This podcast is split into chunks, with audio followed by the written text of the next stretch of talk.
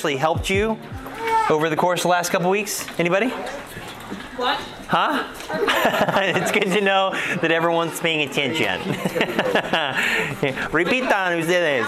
All right. Study helped you. Has there been any specific examples about the stuff we've been talking about on Tuesdays with how to study the Bible that it's actually helped in any way, shape, or form? Samuel. So, for the first week of Bible study at Massillon, we, uh, the topic we did was why study the Bible, and we got into some of the things that we have been teaching on. this. Nice, So it helped with nice. that a lot.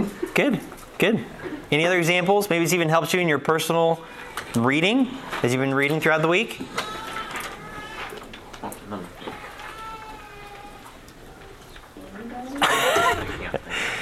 Does anything I do actually help anybody with anything?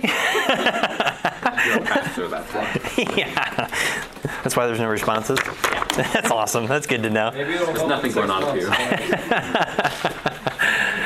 Yes, Emily. Well, I guess it was kind of like the examples that we went over was like I haven't run into necessarily any of that like in my Bible reading Mhm. yet, but like the examples that we went over helped me to like learn some of those doctrinal Yeah. things. Like, yeah. Yeah. No, it's good. And that's one of the reasons why we do those examples because we can give you the instruction, but unless we actually show you in the Bible where that actually comes to life, then it's kind of useless in a way until you actually learn how to use it yourself. I'm telling you, this study changed my life. It changed everything that I do in the Bible. I mean, everything. And there's little things, little nuances that help you to see things a little bit differently. And even tonight, the stuff we're going to go over tonight, this is one of those things. And I want to show you an example of this. It's not in your notes, it's going to be something a little bit extra, but I want to show you guys this one. So, this is how to study the Bible, rule number five. Every word and every event, the every word and every event factor. And this one is big. It's huge. Huge. It's big. This one is major, major. So God has chosen every word and every event in the Bible for a specific purpose. I don't know if you've ever thought about the Bible from this perspective or not. If you haven't, you need to. Every single word, I don't care where it is within the pages of Scripture from Genesis 1 to Revelation 22, every single word, God has chosen that word on purpose, and every single word matters. Every single word. Okay? This is very important, and I want to show you why it's important. But these are the three verses that show you that God put some great emphasis upon this fact. Psalm 12, 6, and 7 on your study sheet. It says, The words of the Lord are pure words, as silver tried in a furnace of earth, purified seven times. Thou shalt keep them, O Lord, thou shalt preserve them from this generation forever. So God says from this verse that his words are pure. They're like silver that's tried in a furnace of earth, purified seven times. Now, when I was younger, my dad used to make um, fishing lures. He used to make jigs. And so he had this little thing that he would melt down the metal in, and it was so cool because I love to watch the metal just melt. It was just like butter. It would just melt. And it was really, really cool. And of course, you never touched it because if you did, you had to go to the hospital. But it got so hot that it would melt down the metal. And what was interesting about it is that every time would, he would melt down the metal from either old jigs that he had or different, uh, different pieces of metal that he had, whenever he would melt it down, every single time it would rise up to the surface, it would be the impurities. And so you'd take the impurities and you'd skim them off and set them off to the side, let them cool down so you can throw them away, but then you're left over with pure metal. So you're getting all the, the dirt and the junk out of there. And then he would take that and he would have a mold and he would take that, that silver, the silver looking metal, and he would pour it into the mold that would make the jig heads. It was so cool. I love doing that with them. And I remember that. And so when I think about this verse, I always think about that when I was a kid, that the words of the Lord are pure words. They are as silver tried in the furnace of earth, purified seven times. The Bible has gone through a purification process, especially in its translation into English, that is quite fascinating. When you go back and you study the history of the English Bible, and how it came to be what it is today, you go back to Wycliffe's Bible. Just sometime, if you want to write it on your study sheet, and you can look it up later. But go up and look up John Wycliffe's English Bible. And if you take that and you look it up online and you compare it with your King James Bible, it's not going to be that far off. But you're going to notice little nuances here and there that are like, huh, that's spelled a little bit differently, or that word's a little bit different. It went through a purification process and it literally went through seven different Bible translations until you got what we got from 1611 from the King James Bible, which was the basis of all. I mean, the entire known world was evangelized using the King James Bible for 400 years. The greatest time of missionary activity this world has ever seen happened with the King James Bible. God used it mightily for a period of 400 years throughout our, our world. It was really cool. But it was purified as silver in a furnace, and it was purified seven times. And God says in verse 7 Thou shalt keep them, O Lord, thou shalt preserve them from this generation forever. That God is going to keep and preserve his words throughout all generations. It's a promise that he's made. Look at Proverbs 30, verse 5. Every word of God is pure. Every word. Every single word. He is a shield unto them that put their trust in him. And then John 21, verse 24 and 25. This is the disciple which testifieth of these things. This is John writing this and wrote these things.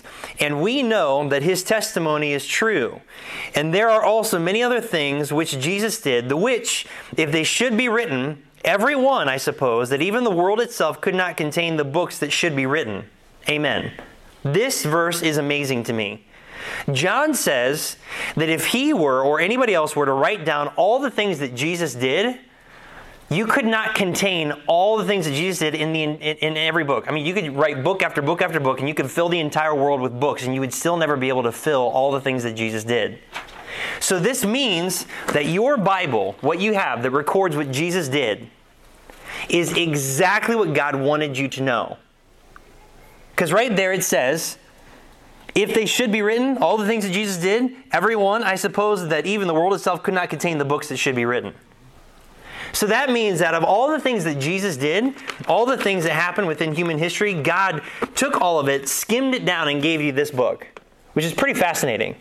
So that means that everything in this book is pretty stinking important, especially the events with Jesus' life with Matthew, Mark, Luke, and John. So God gave you exactly what you wanted, what He wanted you to know. And that's pretty impressive. So every word, every event, God chose it specifically on purpose to communicate to us. And I think that's pretty amazing. All right, so this next point here. It is important to understand that the Bible does not contain the words of God. The Bible does not contain the words of God. I want to get that really clear right off the bat. The Bible does not contain the words of God. It is the Word of God. It is. Believing this fact means you are trusting that God purposely guided every word that was written, chose every event that was recorded, and supernaturally preserved these words and events from any and all corruption. This should forever change the way you read, study, memorize, understand, trust, and submit to the Bible. Many Christians that are out there today, they do not have a final authority. What do I mean by that? They do not have a final authority. What do I mean by that? The Christians today do not have a final authority. Go ahead. Um, they don't study out their Bible and know what it says, so they don't really follow it. Like they're, huh? Our final authority is the Bible. They don't have a final authority. They don't use their Bible how they. I'll come. Yes. That's okay. That's okay. You started the train, so let's continue that train. Alana, go ahead. kind of just like believe whatever they're told. So like they believe more what man says rather than the Bible. Yes. But, like we need the Bible to be our final authority. So like if someone says something, we have to check and make sure it lines up with the Bible. Absolutely. Good. You want to add that? Go ahead, Emily. I was just gonna say that like the Bible, you know, it doesn't changes where where it change. Whereas if like you're going off of a person or what you find from some other, you know, manuscript or whatever, it's going to change, it's gonna be edited, even if it's like off of a pastor, you know. Oh well I don't agree with what he said, so I'm gonna go with what he said. Whereas like if you're using the Bible, it's point blank that is the truth. Right. You know it. Right. Absolutely. Good. Anything else you want to add? Go a lot of Christians today don't like what Emily was alluding to, believe the whole Bible, and they'll pick and choose what they want to believe. And the Bible is our final authority, but if you don't believe it's your final authority, then it's never, and you don't treat it like that, it's never going to be. Yeah. authority. Good. All Okay. three of those is what I was trying to say. Yeah, yes. All of that? Yes, please. Yes. All right. So I want you to think about yourself for a second. I want you to look in the mirror of, of, of just you, your conscience between you and God, and I want you just to, to think, what kind of a person are you? And I'm going to describe some different types of people, and I want you to think about it. And I want you to be honest about it. Because I've been in many different scenarios and many different conversations with people, and even myself, growing up in youth ministry, uh, growing up in church, in my dad's church growing up, I was very guilty of not having the Bible as my final authority. So there are people that what they do is that they come into church, they sit down during Sunday school, they sit down for the message in the main service. And everything that they're being taught from their pastor, they say, Yes, I trust you. I trust what you have to say about this passage. I believe that. I believe what you say. I see it in the scriptures and I do I agree that that's what it is, but I believe what you say. And I believe what I believe from this passage because you said it. Okay? There's a lot of people that do that. Even in here. Some of you guys may do that with me. And I love the fact that some of you might do that. I love the fact that you can trust me. But I'm telling you, you're walking on dangerous territory. I was in a youth ministry where I trusted my pastor, but then something came along. There was a doctrine that started to come up in my youth ministry that I couldn't quite put my finger on. But when they began to teach me and say, This is what the Bible says, I was like, mm, That doesn't sound right. I can't really tell you why. I can't really put my finger on it. I can't necessarily go to the scriptures, but what you're describing to me is not based on what I thought I knew about God and the Bible. And it made me very unsettled. And so it started to cause me to be like, you know what? I need to figure out what do I actually believe about this. Most of the time, we don't do stuff like that until we're challenged. I knew of another guy who uh, I was in a, a conversation with him and this is what he did. Yes, I read my Bible all the time. I'll, I'll, read my Bible. But here's what I do I read my Bible here, and then next to my Bible, I have a commentary. And this commentary is written by a well renowned, very respected pastor or ministry leader that gives an explanation about different passages in the Bible. So I will read what the Bible says, but then I read over here about his interpretation of what that means in that passage. And then I will look back and then I will adopt what he says this passage means, and then this now becomes my understanding. Very similar to kind of like the pastor, or you come in during Sunday school and you just trust everything that you're being taught. Other people don't even give a rip about that. They're just like, yeah, I just go to church and I just believe whatever the priest or the pastor or the, the minister says, and I don't really know why, but I'm just here because I know that I need to be here or else I feel guilty. Or there's the person that says, I believe it because the Bible says it. I can show you exactly in Scripture why I believe what I believe about salvation because this is what the Bible says. I know that I'm saved because I believed what the Bible says. Yeah, I had a pastor that told me that, but I went to the Bible and says, "But what does this actually say?" Because I want to believe what this says. Yeah, commentaries can be helpful, Christian books can be helpful, but I really don't want to hear what that person has to say. I want to hear what the Bible has to say. It's a, there's a big difference. If the Bible is your final authority, this is it. This is the boss. You don't believe what you believe because this church teaches it. You don't believe what you believe because your ministry leader teaches it or your pastor teaches it. You believe it because that's exactly what the Bible says. That is very important. Most Christians do not have a final authority. Uh, case in point, if you're defending what you believe, and you go to the scriptures kind of but then they trip you up on well i mean kind of well I, am not really sure but my pastor my pastor says this or well there's this book that i read. Okay you're jumping to multiple authorities. People do this all the time. A great case in point of this and i know i pick on the catholic church a lot. I don't mean to but it's just one of those things. It's just one of the examples that pops in my head. But the roman catholic church they will believe portions of the scripture and they will go to the portions of the scripture that back up the things that they believe. But there is nothing that the Roman Catholic Church teaches that would be biblical that I don't disagree with. You get what I mean by that? So, for example, Roman Catholic Church teaches that Mary was a virgin. That is biblical. I totally believe that. They believe that Jesus was God come in the flesh. I totally believe that. But then they cross over the lines and they say, well, Mary was a perpetual virgin. She never had any other kids. No, that's not what the Bible says. I can show you in Matthew, Mark, Luke, and John where Jesus had brothers and sisters. I can show you in Luke where she said, I need a Savior. She was not holy, she was not perfect. Because the Bible says she was not holy and she was not perfect. They cross the line by saying, well, when you take communion, you take Mass, you're literally consuming the body and blood of Jesus. And they will claim to go to a passage, but that's not what that passage teaches. And there's other things like that. Confessing your sins to a priest. The Bible never says you're supposed to confess your sins to, to, to a priest. The only person that you can deal with sins with is Jesus alone. God. Go to God yourself. So there's a lot of things like that where I disagree with the Roman Catholic Church. So people that are Catholics, they may go to the Bible on some things and say, I believe what the Bible says. But then they say, well, what about the topic of transubstantiation? Which is literally believing that the wafer turns into the body, the flesh of Jesus, and the, the wine turns into the blood of Jesus. Well, that's just what the Roman Catholic Church teaches. That's the Pope's interpretation of this passage. Well, then, okay, I can't believe that because that's not what the Bible teaches. So that's the difference. So when you get to this topic, every word, every event matters. God gave us His book. Everything we believe must be based on what this book says. If you can't handle the Word of God and go up to someone and say, I believe this about God because of this verse, or I believe this about God because of this verse, I believe, then you are going to get blown around with every wind of doctrine. You're not going to be able to stand. This is why we do discipleship in the senior high, because in discipleship, we show you the Bible says this, and you can take it and you can believe that, and you can learn how to study it yourself. If you look at it from that perspective, then you'll be able to understand why every word matters. And I said this from the very beginning.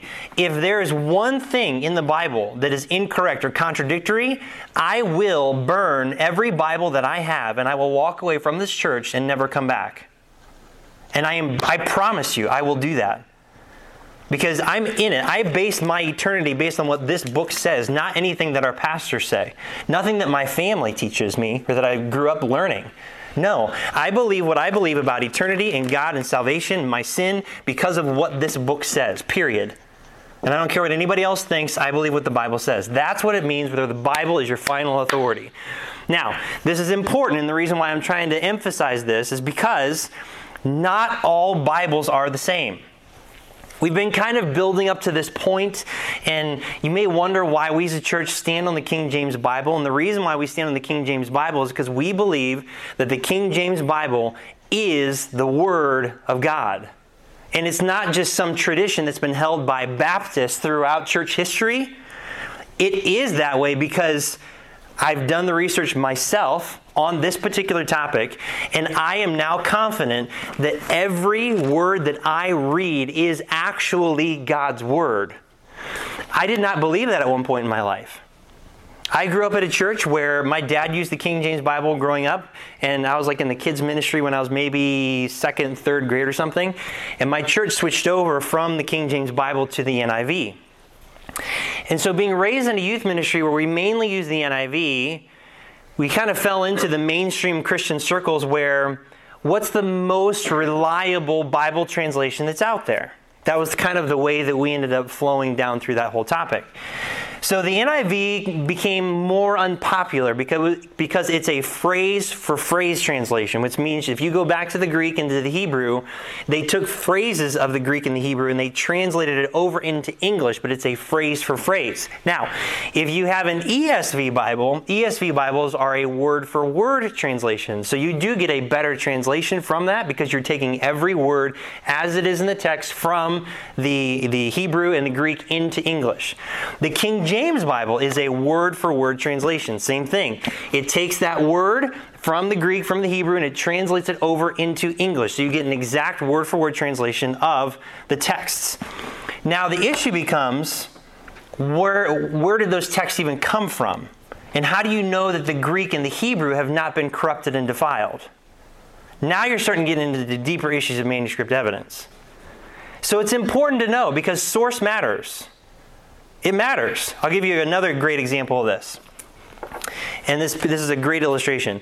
So I was in Costa Rica. I've shared this before, um, but it applies to this scenario. I was in Costa Rica, and uh, we were on a mission trip, and we went to go see this basilica.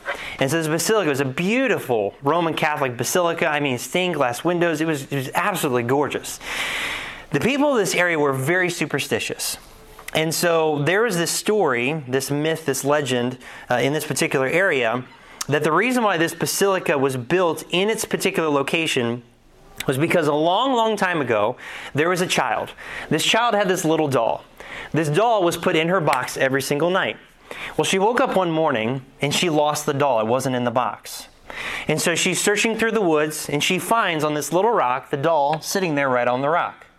So she grabs it and takes it home plays with it, does all her stuff, takes it home. Nighttime, she puts it back into the box, closes it. The next morning, opens the box, the doll's not there. So she goes back to that rock out in the woods and finds that doll sitting there again. Crazy. So she tells her mom. Her mom's like, oh my goodness, it's a miracle.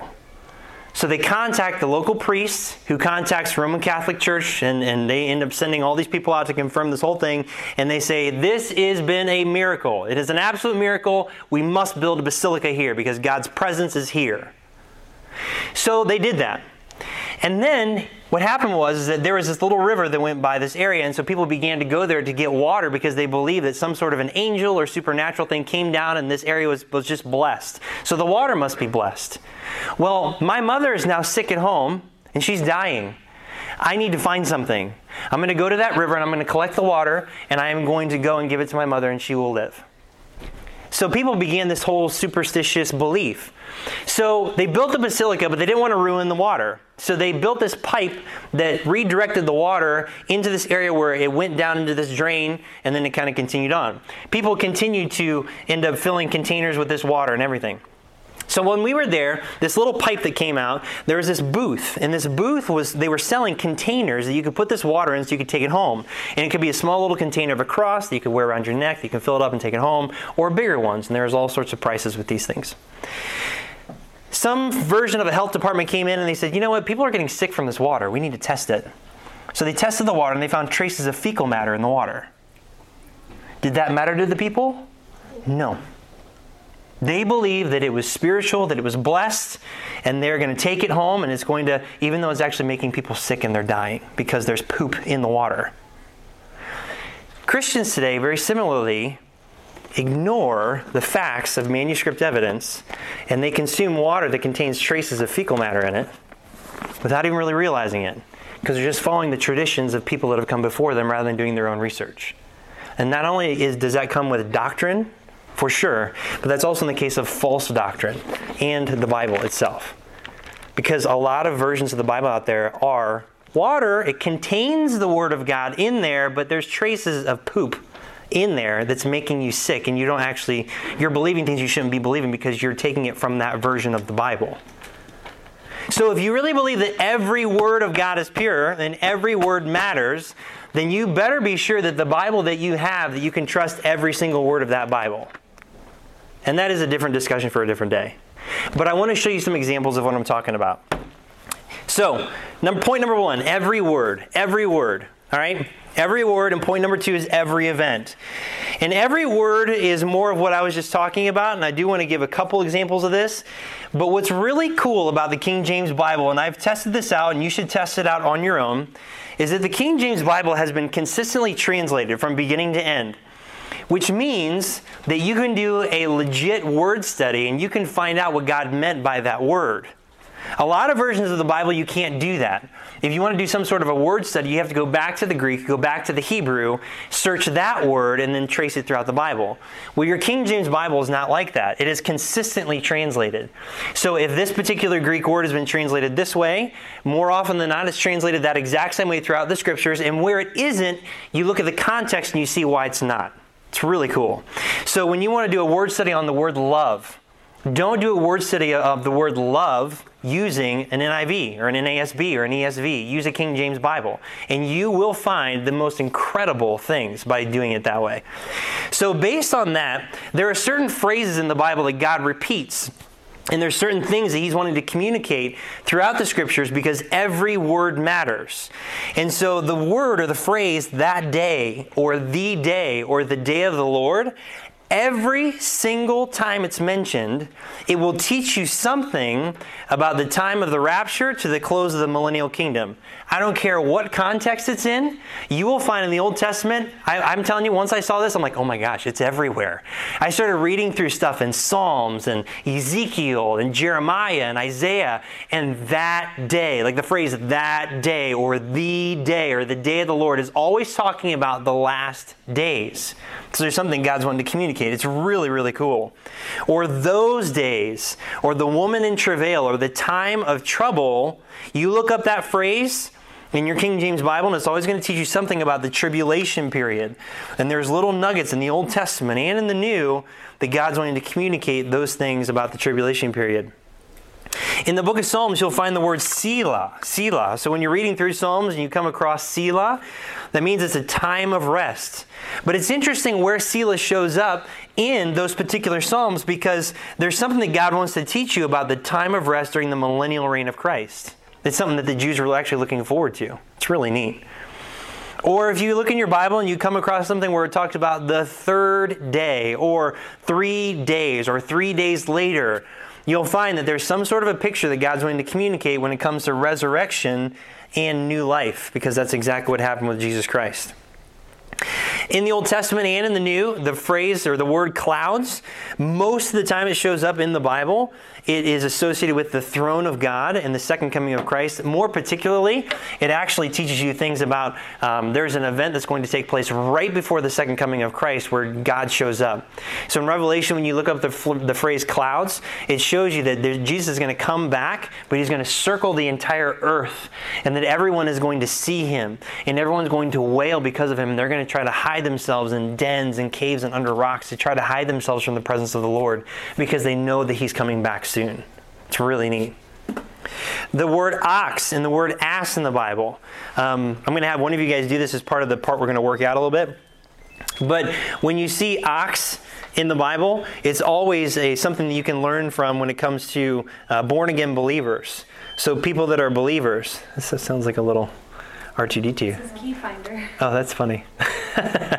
um, so when you see ox in the Old Testament or in the New Testament, uh, it refers to born again believers or people that are believers and how they are hard, hard workers. When it comes to ass or a donkey or a jackass, uh, but in the, in the King James it uses the phrase ass, this is always in reference to lost, sinful mankind. And there's some pretty interesting things when you find that in the scriptures. And then, two of the most important words in the Bible when it comes to every word that God wants to use to teach you things are the words like and as. Like and as. So, these two words, you probably saw them first or you heard this concept in school. But like and as, so there, there's things that God wants to teach you through similitudes where He's trying to teach a deeper spiritual truth. And so just as we would use them in similes and metaphors, God does uh, similar, uh, similar things in the scriptures. That's kind of cool. All right, so we're going to talk more about that, especially with the example we're going to do in a little bit. But every word matters. Every single word matters. So God chose every single word on purpose. Now to every event. And we'll take a look at one of these. So every event. So you have, first of all, the days of Noah and Lot. So the days of Noah and Lot. And this is going to be another one that one of you guys are going to, one of the groups are going to work on. But the days of Noah and Lot, so the world before Christ's second coming. So Jesus speaks about Noah and Lot in the days that they lived in Luke 17. And then when you do a little bit of reading in Genesis 6 through 8, chapter 13 and chapter 19, you can find out a lot about how the world is going to be in the last days because of what Jesus said. So you'll look at that a little bit later. Go over to Genesis 37. Genesis 37. We'll talk about the life of Joseph here real quick. Genesis 37.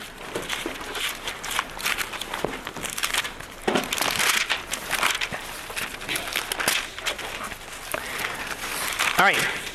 So, Genesis 37, this is the beginning of the story of Joseph.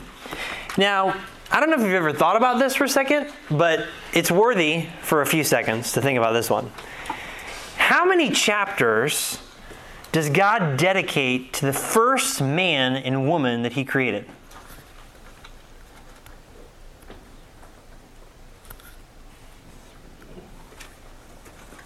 You can literally count them on one hand. Three. Three. Which ones? First, well, yeah. Or would it be two, three, four? Because first, first chapter man wasn't created yet. Well, he puts it in there towards the end, 26 and 27 of chapter one. So it'd be one, two, three then. So, I mean, part of one, but we won't count it. So we'll say entire chapters. So chapter two, Three. chapter three. What about chapter four? Sure. Yeah. Chapter 5 talks about the genealogy. So, two solid chapters, and part of chapter 1, part of chapter 5. Chapter 4, you start getting into Cain and Abel and some other things. Okay? So, two chapters. Okay, how important are Adam and Eve? You know, they kind of start the human race. And I mean, kind of the beginning of like everything, you know. I would say they're pretty important. God only gave them two solid chapters. How many chapters did God give to Joseph? A bunch. 23. 23? Wait, Is it? Wait, wait, wait, wait, wait. 37. 37? Somebody count. You ready? 13. I did the wrong math. It's, it's, wait, wait, wait.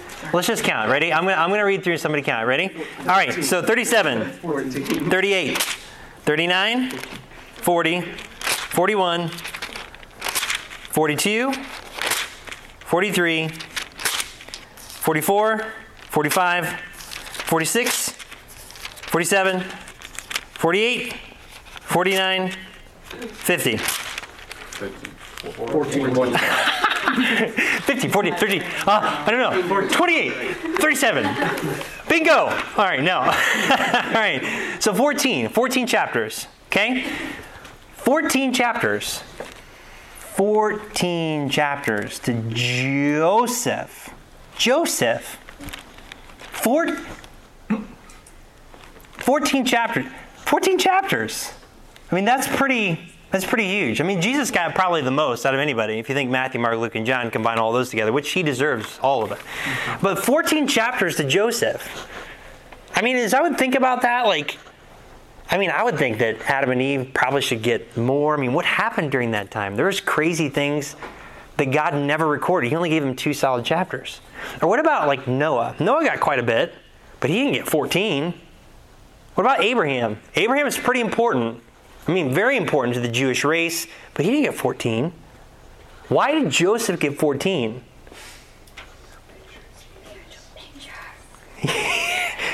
Spiritual picture of Jesus. See, this is where the Sunday school answer could have come into play. Jesus. Yes, you're right, everybody. Jesus. Yes. Okay. So, this is really interesting to me because this gives you an idea that this guy was super important, but he wasn't super important just for any weird reason. The events that God recorded in the life of Joseph, they detail more than 150 different things that parallel perfectly to the life of Jesus Christ. I mean, perfectly. I mean, it's, it's unbelievable. At first, I heard that and I'm like, yeah, I don't know, whatever. And then I did, I actually studied it out for myself. It is unbelievable. So, you guys are in Genesis 37? I want you just to see just a few of these things. Okay? Okay. So, look in uh, chapter 37. Now, take a look at verse, um, all right, verse 3. Okay? Now, Israel loved Joseph more than all his children because he was the son of his old age. And he made him a coat of many colors. And when his brethren saw that their father and loved him more than all his brethren, they hated him and could not speak peaceably unto him. Okay. The children of Israel. Okay? Pharisees, Sadducees, religious leaders. When God the Father places more love upon Jesus, a son in his old age, his brethren, Sadducees, Pharisees, rest of Israel, hated him, Jesus, and could not speak peaceably unto him.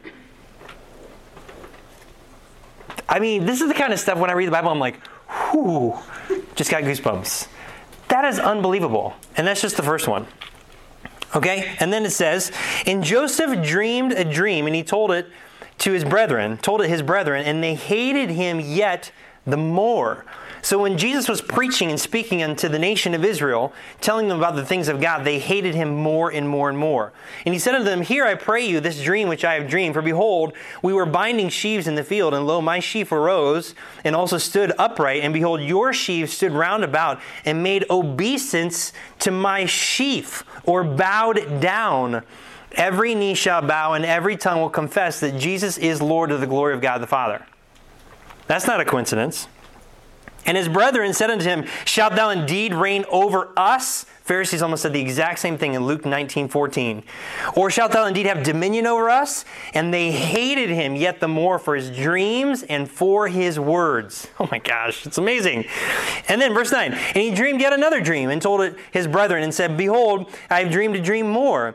And behold, the sun and the moon and the 11 stars, which the same pictures used for the nation of Israel in Revelation 12, 1 and 2, made obeisance to me or bowed down because he was, he was basically the Lord over them.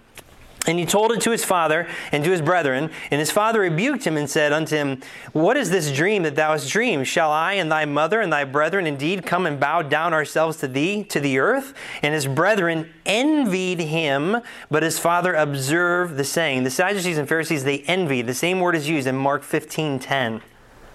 And then look at this next part. And his brethren went to feed the father's flock in Shechem. So they went to go feed the flock. And Israel said to Joseph, Do not thy brethren feed the flock in Shechem? Come, and I will send thee unto them. And he said unto them, Here am I. And he said unto them, Go, I pray thee, see whether it be well with thy brethren, and well with the flocks, and bring me word again. So he sent him out of the vale of Hebron, and he came to Shechem. All right, God the Father with God the Son in heaven you have the nation of Israel taking care of God's flock. God the Father says, All right, son, I want you to go, and I want you to go to your brethren, and I want you to see how they are doing and how the flock is, and bring me word again. Coincidence? I think not. I think not. It is absolutely not. And it goes one thing after another. I mean, you come to the next part. They conspire to slay him. What do you think the Pharisees and Sadducees did to Jesus? They wanted to kill him. They threw him into a pit. When Jesus died, his soul went into the pit, into the heart of the earth. I mean, we could just keep a going. It's unbelievable. So there's over 150 of these things. So God was teaching the nation of Israel, this is what you're going to do to my son. And I'm telling you, there's some Jews that believe God and believe the Old Testament that when that happened, they saw it and they believed in their Messiah. It's amazing. So God dedicated 14 chapters 14 chapters to Joseph, but he did it on purpose because it's a perfect picture of his son and what God was going to do in future generations. It's really, really cool. All right, so that's the life of Joseph. Life of Moses. So the life of Moses, the third thing under every event, is really an example of the life of Jesus Christ. And there are some great leadership lessons from the life of Moses. Let's take a look at a couple of these verses. Somebody look at Deuteronomy 18:15. Deuteronomy 18:15. Go ahead. Sam, you got that one? And then Acts 3:22, Alana, and then Rachel, you can do the other one, the Acts 7:37. So there's something specifically that Moses said about himself and about the Messiah that is brought up again in Acts 3 and in Acts 7. All right, Deuteronomy 18:15, listen to this. The Lord thy God will raise up unto thee a prophet from the midst of thee of thy brethren like unto me unto him ye shall hearken. Okay, so that prophet is it capitalized? Okay, it is a capital P in Deuteronomy 18. So God is going to raise up unto them, the nation of Israel, a prophet like unto me. Well, think about Moses for a second. Moses, when he first went to his people to redeem them and rescue them, was he accepted or rejected? He was rejected. When Jesus came the first time to his people to redeem them, was he accepted or rejected? He was rejected, just like Moses. Moses goes away for 40 years and then comes back to confront Pharaoh, Antichrist, the Antichrist, who has the nation of Israel in bondage and then redeems them supernaturally and wins the war. At the second coming of Moses. Okay, come on. Are you guys with me on this one? This is friggin' amazing. this is absolutely amazing. So there's things like this that happen that are just huge. So listen to Acts 8 or Acts 3:22. For Moses truly said unto the fathers, A prophet shall the Lord your God raise up unto you of your brethren, like unto me, him shall ye hear in all things whatsoever he shall say unto you. Okay, so he's talking about Jesus. And then Acts 3:37. This is that Moses which said unto the children of Israel, A prophet shall the Lord your God raise up unto you of your brethren like unto ye hear. Okay, perfect. Talking about Jesus. So Jesus is the fulfillment of that. So there are so many things from Moses in his life that you can learn about Jesus and about everything in the way God unfolded the way he did. And then lastly, for every event, the Exodus and wilderness journey to the promised land.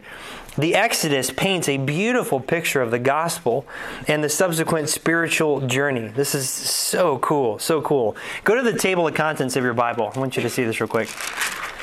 Some of you may have heard this before, but I want you to see this. This is pretty amazing. So, the table of contents where it lists all the books of the Bible Genesis, Exodus, Leviticus, Numbers, Deuteronomy. There you go. all right. So, this is really neat. This is really neat. Okay. So Genesis, Genesis is the book of beginnings. God started everything, and what's crazy is that the book of Genesis ends with the death of Joseph, and his bones were carried to Egypt. Once Exodus unfolds, Exodus, now Israel is under an evil taskmaster. They are in bondage, and there is absolutely no way out. They are slaves, they are in bondage, and there is absolutely no way out. And when you study Egypt in the Bible, it is always a picture of the world, it's a picture of sin. And right now, the nation of Israel, during this book, they are enslaved until, until something had to die. What was it? The spotless lamb, the Passover. So it wasn't until the Passover where a spotless lamb, which by the way, when you read Revelation, Jesus is called the spotless lamb, the lamb that was slain from the foundation of the world, just as kind of a side note, I'm sure it doesn't mean anything, and there's no coincidence whatsoever. So, a spotless lamb is now shed, and the nation of Israel is now set free. They are no longer in bondage at all whatsoever by Egypt, the world sin, and now they are set free to be their own people out in the wilderness. And then now, while they're out in the wilderness, you have the book of Leviticus. The book of Leviticus teaches people, God's people, how to live in relationship with God while in the wilderness, how to be holy. And that's exactly what a born again believer who's been set free by the blood of a spotless lamb needs to learn is how to walk with God and how to be holy in the midst of the wilderness of the world. And then Numbers. Numbers is the entire story about how the disobedient nation of Israel they were at one number, and then as they walked around in disobedience because they refused to obey God, they wandered in the wilderness for 40 years, and their numbers shrank. They could not grow. And so, if you let the world and the wilderness dictate what you're going to do, you will shrink in your Christian walk. There's no way around it. Until that generation completely passes, and now you have the book of Deuteronomy the book of Deuteronomy, God teaches the nation of Israel how to obey, and it's to obey because you love God. So in your Christian walk, until you learn how to obey God because you love Him, it's never going to work. You're going to serve God in your flesh, and you're going to get weaker and weaker and weaker, and you're going to shrink. But once you learn, I am going to obey God because I love Him, now you can go. Now you're ready to go and conquer the promised land. Joshua, which by the way, the Hebrew name for Joshua, if you translate that into directly into Greek and then to English, is the name Jesus. So Joshua and Jesus are the same name. So now you have a book titled Jesus, and God's people are following Jesus to go into the promised land and to conquer what God always intended for them. Okay, that's just that's just absolutely amazing. So the Gospels right there from Genesis, Exodus, Leviticus, Numbers, Deuteronomy, and then into Joshua. And you could just keep going. It's amazing. And we don't have time to keep going, but that's just one example of how the gospel is pictured just from the titles of the book in the Old Testament. So God even ordered your Bible in this way on purpose in order to teach people more about his own heart and about himself. Every word, every event matters. Okay, so now let's talk about it. All right, so we're to split. So we got this side of the room, we got this side of the room. Okay, so we're to split into groups. You guys can do groups of whatever. I think last time we did it, we did two rows apiece. That worked out well. So if we do like these first two rows and then the second two rows, then people can kind of fill in these two rows here with you guys here, we're gonna have to give you some more people. So let's do let's do this. You three right there. Why don't you join Lydia and Isaac? Good. You guys can do that. Okay. So everyone over here, I'm gonna let you guys have the first choice. What do you want? Number one or number two? The days of Lot and Noah, or do you want the ox and ass? I think they should take the There's a oxen. right and a wrong answer to that question. Come on, Trent. What's the choice? It's all on your shoulders. Which one do you want? Number one. Number one. Okay. All right. So this side of the room has number one. I'm going to give you guys a little bit of time. You're not going to be able to read all the details of Genesis 6 through 8 and 13 and 19. So just start reading through them. You can kind of skim them and get some of the ideas. All right. So this side of the room, the two groups that are over on this side, go ahead and take number one. Read Luke 17 and just kind of skim through Genesis 6 through 8, 13 and 19 and start to list certain things about the days of Lot and Noah. All right? You all over her, you guys are going to do the ox and ass. So I gave you some good cross references you can take a look at and tell me what you find. All right, go to it.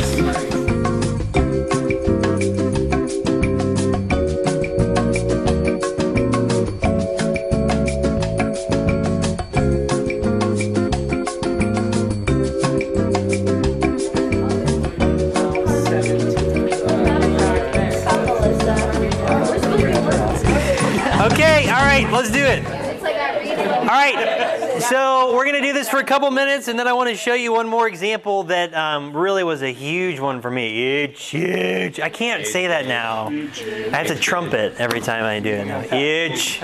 Okay, all right, so group number one, Is that us? that is all y'all's.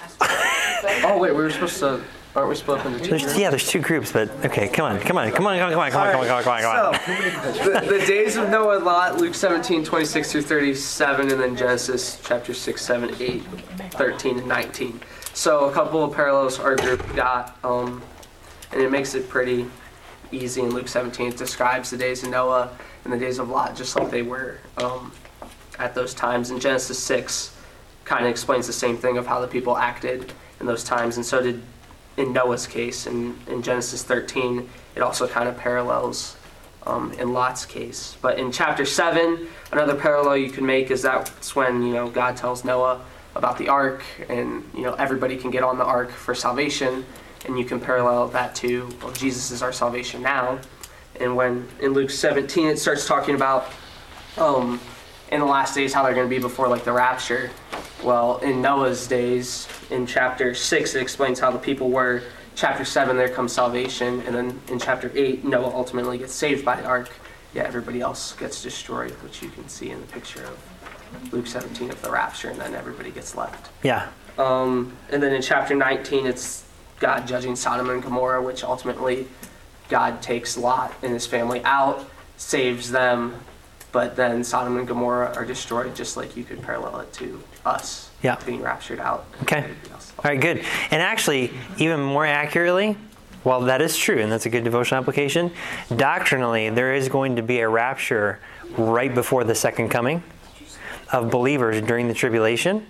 That the ark and the pulling out of Lot are actually those saved people during the tribulation that are alive that are pulled out right before the second coming. So it's kind of cool. But that just takes a little bit deeper. Yeah. Interesting. Yeah. But yes, you are correct in principle. job. Yes, very good. Very good. Okay, anything else you guys want to add to that? Okay, another big thing, just in general, was the fact that people don't give a rip about what God has to say. God's like, your lives are going to end. Listen to the message that I have for you. I'm just reading right now my devotions in Revelation, and it talks about some of the plagues that unfold. And things are going to get so bad during the tribulation that evil things are going to happen. And when they happen, where people are literally being tortured because of what's going on between the pestilences and things that are happening, that they're actually going to blaspheme God more. They're going to hate God more because of the things that He's doing to try to get their attention. It's going to be really bad. So, as it was in the days of Lot and Noah. And then, just as also another side note, and this can be something you can just study out later Genesis chapter 6. You have angels coming down and procreating among women and creating a race of giants. As it was in the days of Noah, so shall it be in the days of the coming of the Son of Man. It's going to happen again. And it probably is already starting to happen. Just as a side note. Okay, moving on. All right. Seven foot football. All right, good. Numero dos. Obama, Jonathan. Okay, group two. Whichever wants to go. You, Gavin wants to speak. well, I don't know. Rachel, we told Rachel had her hand up. Rachel's got it. Rachel's got it. All right, go ahead, Rachel. Okay, so basically our verses were talking about like the ox and the ass and how they're completely like two different things. and if you like put them together, it's just not gonna go well because like he was talking about the believer and unbeliever, and like they don't see eye to eye. So um, it's like unequally yoked. Is basically what it's talking about. Yeah, very good. So the what is it? First Corinthians, yeah, no, Second Corinthians six talks about, you know, that's one of the passages we go to when it talks about, okay, when you're considering someone to date or someone to marry, that you shouldn't be dating an unbeliever because the Bible talks about. It. Now that's just one application because there's more to it than just that. But that's why God said in the Old Testament, you're not, you should not plow with an ox and an ass together. It's not going to work out. And here, it's a great spiritual picture of in the future. If you really want to work hard for the Lord, don't marry a lost person. If you marry a lost person, you are not going to do anything for the Lord. It's going to be a lot harder to plow that ground. You need to marry someone who's an ox. So that way, two oxen together can do way more. So that's a really good illustration. It's kind of cool. All right, what else? You guys want to add something else to it?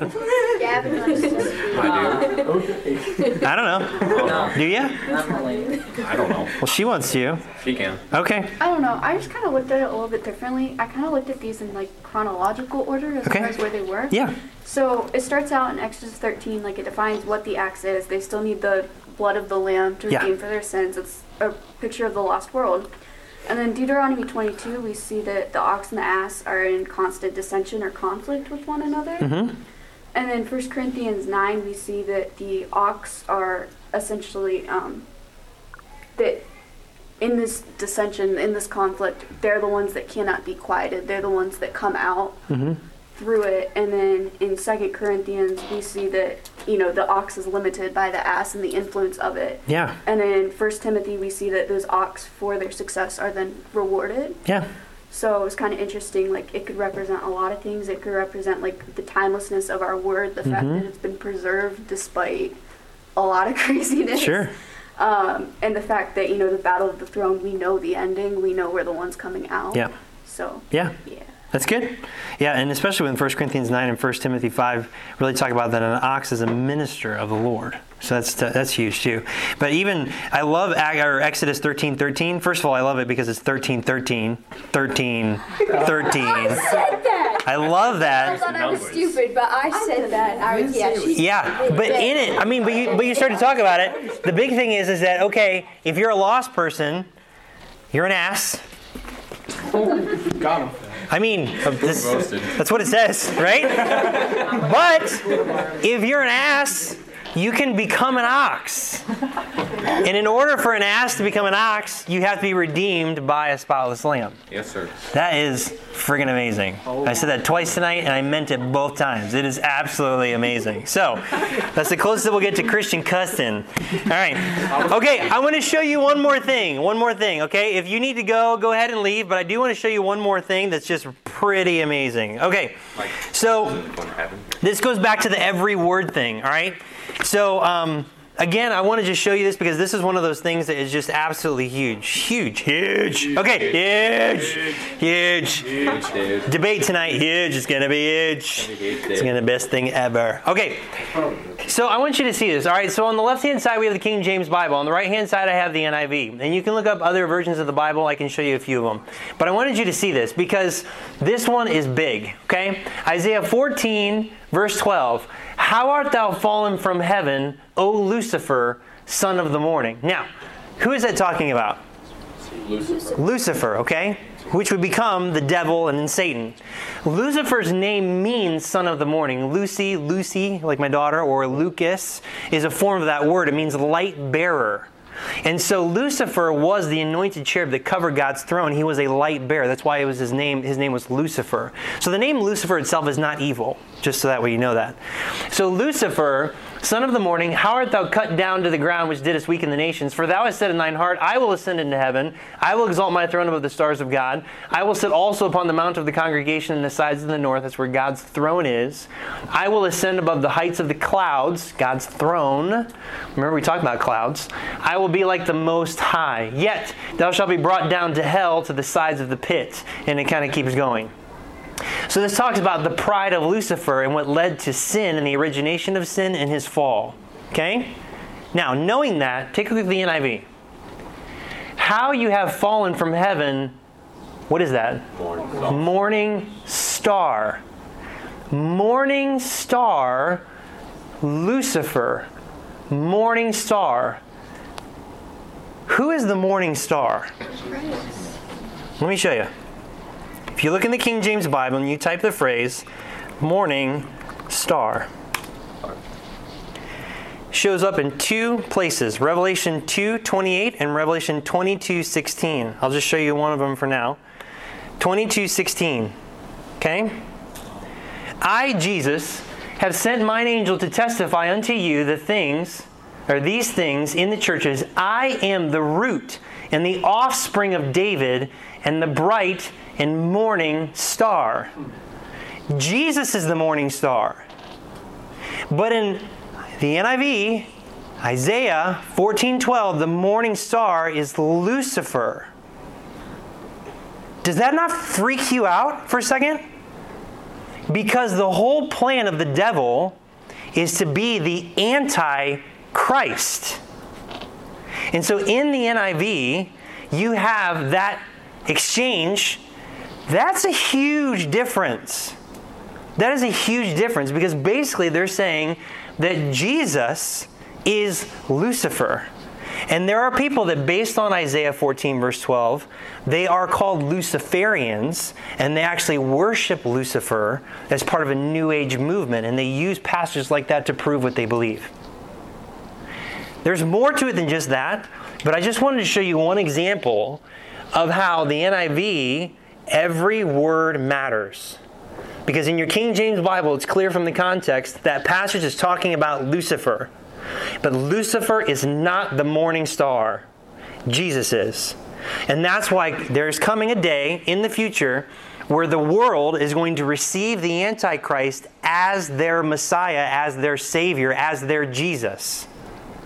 And it's exactly what just happened in, the NIV translation of the Bible. Again, I'm not picking on the NIV, I'm just telling you this is one of the reasons why I stay away from the NIV. Because those two things are polar opposites. I mean, polar opposites. Things that are different are not the same. And I'm telling you, that is one clear example of one reason why I will not pick up an NIV ever again. And it's interesting to see what other versions of the Bible say because you can't. How and, and this is the whole point of me on the, at, the, at the beginning when I was talking about this. Every word matters. I need to be able to trust that every word in this book is God's word. If I can't trust that this is God's word, then how do I know that what it's actually teaching me is true? This is a big deal, and this is not something to be answered lightly. And I'm telling you, just because you've grown up in a church that uses the King James, I'm not saying you just use the King James because. No, I want you to be able to use the King James being confident that it is your final authority. Because there's a lot of doctrine that's riding on the fact on, on what you actually end up, end up using. And there's a lot of people, I'm not saying you can't be a good Christian use a different translation of the Bible. I'm not saying that at all. I was saved out of the NIV. I was. I heard the gospel and I was saved in a Sunday school class that, that preached and taught out of the NIV. I memorized the NIV for years. I knew I know good Christians today that use other versions of the Bible. That's not my point. For me, when it comes to studying God's word, I want to know what God actually said and I need to be able to count on every single word. And I can't do that when I see stuff like that. You know what I'm saying? I want to make that clear, okay? All right. So there's more to it than just that, but I'm telling you, you need to be confident in the word that you have. So no matter what you do, make sure you believe what you believe because you believe it. You've actually studied it out yourself and you know for sure that that is actually true. Okay? If you got any questions about that, please do not hesitate to contact myself or any of the leaders about it. Um, it's not an easy issue to go through, and there's a lot of questions that come out of it. I had to I had to come to this point on my own, but I had to do my research on it, and uh, and I'm glad that I did. Um, but that's why at our church, you're never going to. There's a lot of Baptist churches and a lot of King James churches that will ridicule other people for using other versions of the Bible. We will never do that. We never do that. In fact, if you've ever heard Pastor Tom from the pulpit, he says, if you've come into the room today and use another version of the Bible, you are safe here. And if anyone gives you a hard time about it, they're jerks, and we need to rebuke them because that's not what it's about. People um, using the Bible, it doesn't matter what version of it is, if they use that as their final authority, they're going to be fruitful. They're going to be fruitful. So we're not going to be ignorant of that. But I know when it comes to studying the Bible, I've done my research and I know where I've landed on that issue, and that's something that each of you need to do. Don't take my word for it, you need to figure it out for yourself. But it's definitely a journey that's worthwhile. All right, and that's just a side note. But this stuff's going to come up again and again as we go through other rules of Bible study where it's appropriate, and I just want to put that out there before we go any farther. Okay, let's pray. Let's be done. Who would like to pray? Go for it, Rachel. Dear Holy Father, Lord, I thank you for um, just tonight. I thank you for bringing us all here, and I just pray that um, we would just use these things, these things, and apply them to our lives. I pray that as we go our separate ways this week, that we would just be a light for you as as this world gets darker and darker. I pray that we would just be in your word daily, and um, that we just be walking with you. And I pray that we would just have a good rest of our week in Jesus' name. Amen. Thank you.